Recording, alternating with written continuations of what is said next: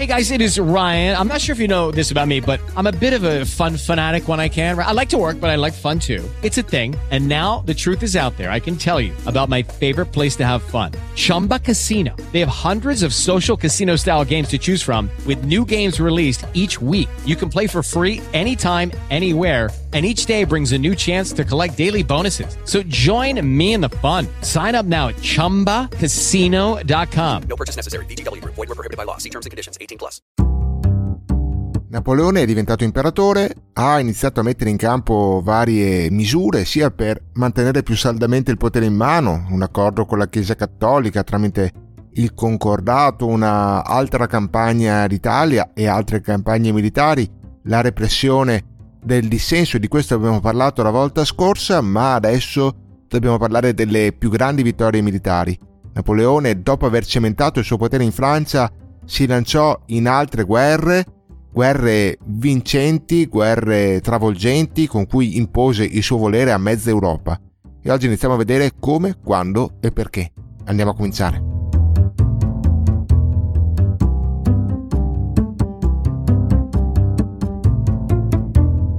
Dentro la storia, un podcast di Ermanno Scrip Ferretti. 128 puntata. L'Europa e la Francia sotto Napoleone. Eccoci di nuovo insieme, ben trovati cari amici per una ventina di minuti a parlare di storia, a parlare di storia della Francia, dell'Europa, di Napoleone ovviamente, per vedere questi esiti della rivoluzione francese che ormai ha creato un proprio figlio, appunto Napoleone, ma un figlio arrembante, un figlio che certo si mantiene fedele per certi versi agli esiti della rivoluzione, ma porta in campo anche cose completamente nuove e completamente diverse, ad esempio il titolo imperiale che sembra riportare in auge vecchi ricordi d'ancien regime. Ecco, ma Napoleone, che abbiamo detto l'altra volta, è un politico nuovo, un politico che mette in campo cose controverse anche, sicuramente aveva il suo punto di forza principale nel talento militare. Era un grandissimo generale, un grandissimo stratega, forse uno dei più grandi, anzi senza forse uno dei più grandi generali di tutti i tempi. Ed effettivamente già dopo quella breve pausa del 1802 che vi citavo la volta scorsa, la guerra ricominciò e lì Napoleone ricominciò a mostrare il proprio talento. La guerra tra la Francia e il resto d'Europa, perché ormai la Francia ha moltissimi nemici, ma riesce a regolarli praticamente tutti. Ricomincia la guerra nel 1803 e continua sostanzialmente ininterrotta fino almeno al 1809, portando praticamente tutte le popolazioni europee, ad eccezione di quelle inglese, a sottomettersi prima o dopo all'esercito napoleonico. Napoleone sconfiggerà davvero tutti. L'unico che resisterà e che poi darà il via alla rivincita diciamo, degli altri paesi europei sarà proprio la Gran Bretagna, ma per il resto tutti in un modo o nell'altro dovranno abbassare la testa. Tra tutte le battaglie che si susseguono negli anni successivi ce ne sono alcune però che sono celebri e sulle quali vale la pena soffermarsi. Una in particolare è forse il più grande trionfo di Napoleone ed è la battaglia più importante di questa lunga fase. Sto parlando della battaglia di Austerlitz, nota anche come battaglia dei tre imperatori perché vede scontrarsi appunto tre imperatori. C'è da una parte Napoleone, imperatore dei francesi, c'è l'Austria, c'è la Russia. Quindi tre imperatori l'uno contro l'altro, la battaglia viene combattuta nel dicembre del 1805 e vede una clamorosa, grandissima, indubitabile vittoria dei francesi. Napoleone vince e vince riducendo gli avversari davvero sulle ginocchia. Tenete conto che l'Austria è costretta dopo la battaglia di Austerlitz a vedersi soppresso il Sacro Romano Impero. L'impero che eh, si reggeva in piedi dal 962 sostanzialmente da Ottone I, lo ricordate? Siamo partiti proprio da lì col nostro percorso in dentro alla storia. Sono passate 128 puntate, sono passati secoli e secoli e adesso è Napoleone a mettere fine a questa storia quasi millenaria, sicuramente secolare. Il Sacro Romano Impero muore, al suo posto viene fondata proprio da Napoleone e proprio dai francesi la cosiddetta Confederazione del Reno, che però appunto è un'entità di scarso peso e ormai non più sotto il controllo degli Asburgo d'Austria, ma sotto il controllo dei francesi. Anche i prussiani perdono in queste battaglie anche i prussiani vedono molto ridimensionati i loro confini, di fatto tutto il centro Europa è sotto il controllo francese. E Napoleone, questa vittoria e poi numerose altre, decide anche di creare una serie di stati, stati potremmo definirli satellite, che servono sostanzialmente a rafforzare il potere della Francia e a custodirla contro eventuali nemici. Facciamo qualche esempio, vediamoli. Ad esempio in Spagna. La Spagna finisce sotto le mani di Napoleone, Napoleone però decide di eh, mantenerla come un regno autonomo almeno formalmente, ma di affidare il trono di Spagna a suo fratello, uno dei suoi fratelli, perché Napoleone ne ha molti di fratelli, a Giuseppe. Quindi Giuseppe Bonaparte diventa re di Spagna. Chiaro che la Spagna è formalmente autonoma, formalmente indipendente, ma di fatto è controllata dai francesi perché il re è uno dei fratelli dell'imperatore. Stessa sorte accade all'Olanda. Anche l'Olanda, in cui era sorta quella Repubblica Batava, ricordate, una Repubblica sorella, adesso viene controllata praticamente dalla Francia, si forma un regno e la corona viene affidata a un altro fratello di Napoleone, a Luigi Bonaparte, poi tra l'altro padre di quello che vari decenni dopo diventerà Napoleone III. Cose simili accadono però in tutta Europa, questi sono forse i due più famosi esempi, adesso vedremo qualcosa anche in Italia, ma Napoleone inizia a piazzare su vari troni, almeno dei paesi più vicini alla Francia, i suoi parenti, gli unici di cui si fidi potremmo dire, gli unici che obbediscono sicuramente al suo volere. L'unica potenza che viene in parte riconosciuta nella sua importanza da Napoleone, almeno sul continente, è la Russia. Alla Russia si riconoscono infatti alcuni diritti espansionistici, Tanto la Russia è lontana, la Russia al momento non interessa Napoleone, a Napoleone basta arrivare fino dalle parti della Polonia per intenderci. È comunque una sfera di influenza enorme, una delle più grandi della storia europea, e la Russia può anche avere la sua parziale autonomia a patto che riconosca la forza di Napoleone e per ora questo riconoscimento avviene. Ma soffermiamoci un attimo sull'Italia perché anche nella nostra penisola le cose cambiano e cambiano in maniera abbastanza radicale. Abbiamo detto che nella prima campagna d'Italia 1797 erano nate varie repubbliche che però erano poi state spazzate via dall'intervento russo-austriaco quando Napoleone era in Egitto. Poi tornato in Francia ripreso il potere, anche in Italia si erano riformate rapidamente le repubbliche. Ecco, queste repubbliche, diciamo così, giacobine, vengono rapidamente convertite in prima una repubblica italiana, la Repubblica Cisalpina cambia nome e diventa Repubblica Italiana. Attenzione, non la Repubblica Italiana di oggi perché aveva confini molto più contenuti. Ma poi questa Repubblica viene ulteriormente trasformata in un regno. Nascerà il Regno d'Italia, anche questo non tutta la penisola italiana, solo la parte diciamo centro-settentrionale. Comunque nasce un Regno d'Italia il cui re è lo stesso Napoleone. Napoleone Bonaparte, oltre che imperatore di Francia, è anche re d'Italia. Certo, non comanda granché in Italia, lui ha altre occupazioni, si trova in Francia, a Parigi, eventualmente in guerra. Dell'Italia gli interessa fino a un certo punto. E però, ecco, in Italia viene quindi nominato un viceré, uno che faccia le veci del re, visto che il re è altrove. Questo viceré è di nuovo un parente di Napoleone, in realtà un parente acquisito. Si tratta di Eugenio di Beauharnais, che è il figlio di primo letto di Giuseppina di Beauharnais, cioè della moglie di Napoleone. Questa donna, Giuseppina, l'abbiamo citata nella puntata biografica su Napoleone. L'unico vero grande amore di Napoleone era già stata sposata prima di unirsi all'imperatore, a quello che poi sarebbe diventato l'imperatore, aveva già dei figli, ecco Eugenio era il figlio. E divenne viceré d'Italia, quindi Napoleone sapeva ricompensare anche i parenti, diciamo, acquisiti figliastri. Bisogna dire però che appunto questo Regno d'Italia non era così grande come il nome lascerebbe pensare, rappresentava il centro-nord d'Italia, ma neppure tutto, perché alcune zone del centro-nord, in particolare il Piemonte, la Liguria, la Toscana e una buona parte del Lazio, furono annesse direttamente alla Francia, quindi il Regno d'Italia era quel che rimaneva del nord, del centro-nord d'Italia. Il resto era pezzo di Francia, annesso completamente. Quindi un bel territorio da notare anche questo. In più bisogna dire che chiaramente stiamo parlando anche del Lazio e del centro Italia perché? Perché il Papa Pio VII, che era stato anche presente a Parigi, vi ricordate, al momento dell'incoronazione, aveva fatto il concordato con Napoleone, quindi col quale sembravano esserci discreti rapporti, in realtà Pio VII viene arrestato e deposto. come tra l'altro era già successo anche al suo predecessore, Pio VI. Solo che appunto questa volta Pio VII si era dimostrato anche abbastanza condiscendente nei confronti di Napoleone sulle prime, poi ovviamente la situazione era rapidamente degenerata. Anche al sud Italia però la situazione non fu molto diversa, bisogna dirlo. A Napoli venne imposto di nuovo un parente di Napoleone. I Borbone vennero cacciati, prima si stabilì Giuseppe, quello che poi sarebbe diventato re di Spagna, e appunto quando poi ci fu bisogno di un re per la Spagna venne mandato là, e poi a Napoli venne imposto Gioacchino Murat, che era cognato di Napoleone in quanto aveva sposato una delle sorelle di Napoleone.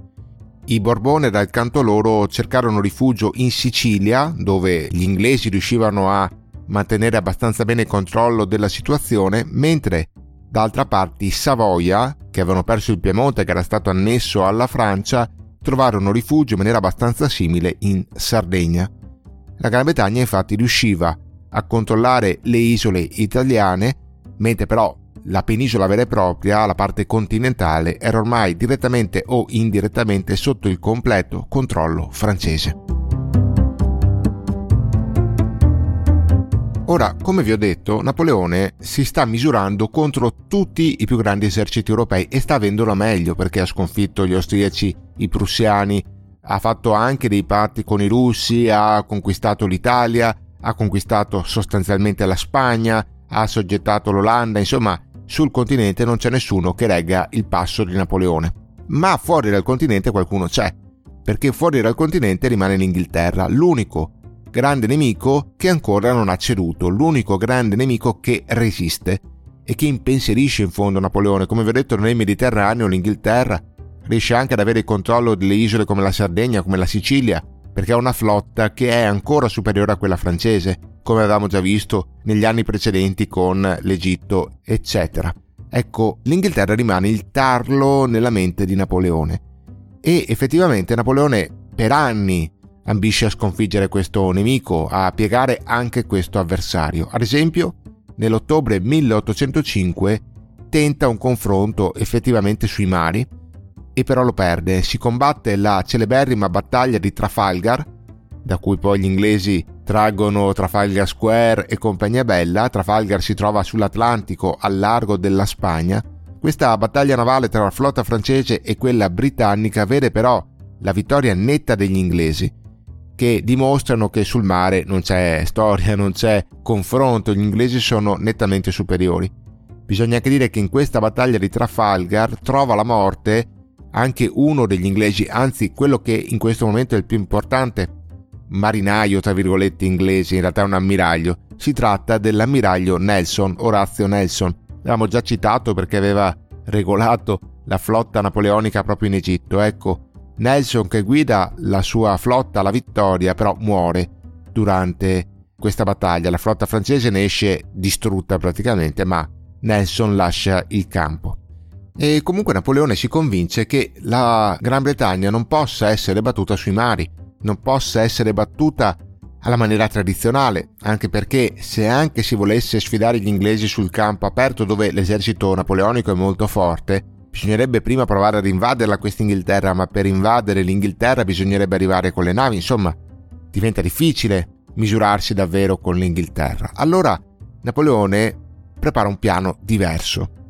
Per piegare la resistenza britannica, lui pensa, insieme ovviamente ai suoi consiglieri, non si può forse sconfiggerla sul campo di battaglia, ma si può piegarla sul piano economico. In fondo l'Inghilterra è un'isola e proprio in quanto isola è costretta a commerciare. Se vuole rimanere ricca, se vuole rimanere forte, deve scambiare merci continuamente. E deve scambiare merci ovviamente via mare, perché da questo punto di vista è abbastanza isolata. Se noi, pensa Napoleone, riuscissimo a bloccare l'approdo di merci e l'uscita di merci dal Regno Unito, potremmo ridurre il Regno Unito alla fame o comunque costringerlo a scendere a patti con noi, costringerlo a cederci qualcosa. Come si può fare a eh, isolare in questo modo l'Inghilterra? Beh, praticando quello che passerà alla storia come il blocco continentale. Napoleone cioè dice, visto che controllo praticamente tutta Europa, o ci sono io, o ci sono i miei fratelli, o ci sono stati che sono ancora formalmente autonomi, ma praticamente mi obbediscono, allora io posso imporre a questi stati di non commerciare più con l'Inghilterra. Così facendo distruggerò l'economia inglese, la metterò proprio sulle ginocchia, distruggerò gli approvvigionamenti di cui l'Inghilterra ha bisogno e a quel punto questi dannati inglesi saranno costretti a chiedermi una pace, chiedermi di allentare le mie misure. Ecco, Napoleone dal 1806 inizia a impartire questo divieto.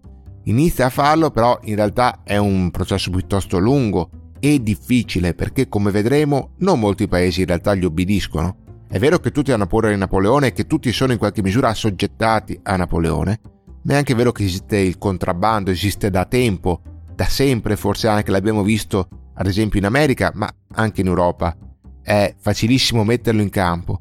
E proprio per via di questo contrabbando non lato e per via del fatto che poi gli stati europei, in realtà, hanno anche loro i loro vantaggi a commerciare con l'Inghilterra, questo blocco navale, questo blocco continentale diventa più difficile del previsto e Napoleone alla fine non otterrà l'obiettivo desiderato, non riuscirà ad affamare davvero l'Inghilterra e a metterla in ginocchio.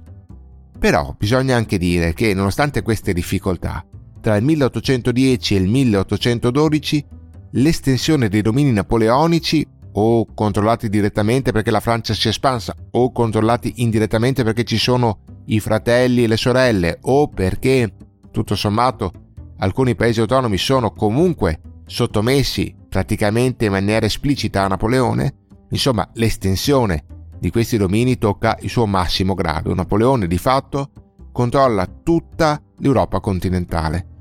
Ha un dominio che non si vedeva da tempo in Europa, dai tempi di Carlo Magno, ma forse anche da prima. Bisogna dirlo, dai tempi forse dell'impero romano per estensione per forza di questo grande impero che Napoleone è riuscito a mettere in piedi.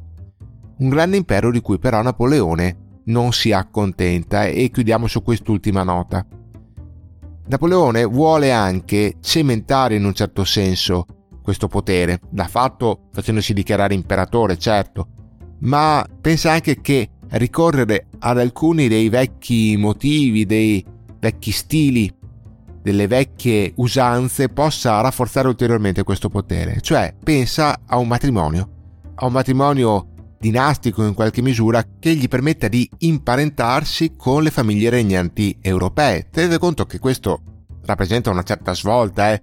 Napoleone, abbiamo detto, è il figlio della rivoluzione, cioè è figlio di quella grande fase storica, di quel grande cambiamento che ha distrutto l'ancien regime, che ha tolto i privilegi nobiliari, che ha detto la nobiltà non esiste più, che ha detto i sovrani non esistono più perché ha ghigliottinato Luigi XVI e Maria Antonietta. E adesso cosa fa questo Napoleone? Dopo essersi fatto proclamare imperatore addirittura vuole sposare una regina, vuole sposare un esponente di una grande famiglia nobiliare europea. Sembra un po' contraddittorio, ma qui prevale, secondo Napoleone, la ragione di Stato perché? Perché tra l'altro Napoleone è innamorato di Giuseppina, sua moglie, eppure divorzia da Giuseppina che non gli ha dato eredi e proprio per la ragione di Stato decide di sposare una Asburgo, una principessa austriaca, in particolare la Granduchessa Maria Luisa d'Austria, che è figlia dell'imperatore e quindi, attenzione, imparentata proprio con quella Maria Antonietta che è stata ghigliottinata pochi anni prima.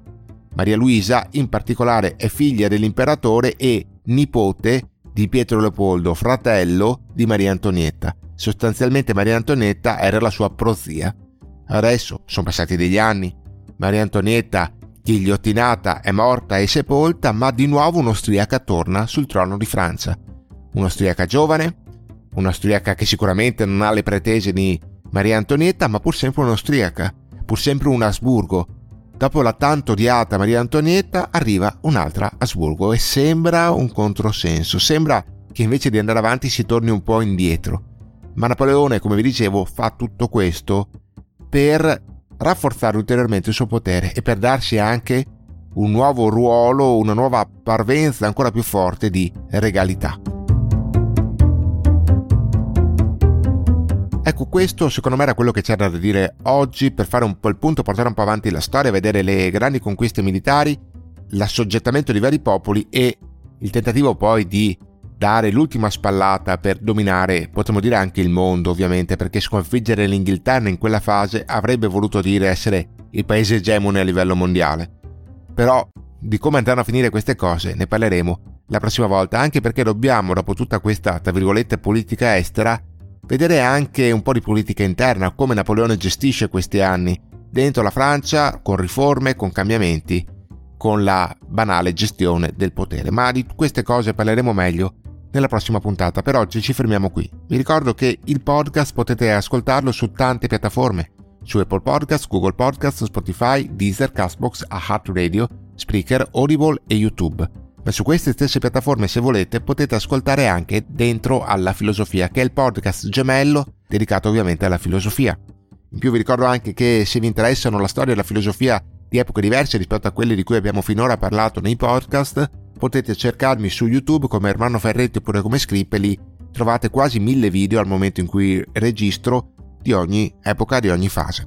In più vi ricordo anche che se volete rimanere in contatto, sapere quando escono i podcast, quando escono i video e tante altre iniziative, potete seguirmi sui social network, su Facebook, Twitter oppure Instagram, dove sono presente col nickname di Script, oppure potete abbonarvi alla newsletter, è una mail gratuita e settimanale che esce ogni lunedì sera. Per abbonarvi appunto dovete andare al sito internet ermannoferretti.it e lì subito trovate in home page le modalità per lasciare il vostro indirizzo di mail. Ho finito, ci sentiamo presto per andare avanti e vedere ancora questa epopea napoleonica e poi per tante altre storie, lezioni, argomenti di storia. Ciao, alla prossima!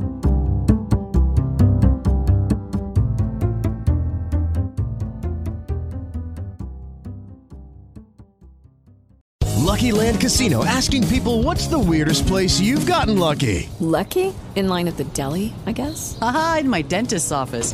More than once, actually. Do I have to say? Yes, you do. In the car before my kids' PTA meeting. Really? Yes. Excuse me, what's the weirdest place you've gotten lucky? I never win and tell. Well, there you have it. You can get lucky anywhere playing at LuckyLandSlots.com. Play for free right now. Are you feeling lucky? No purchase necessary. Void where prohibited by law. 18 plus. Terms and conditions apply. See website for details.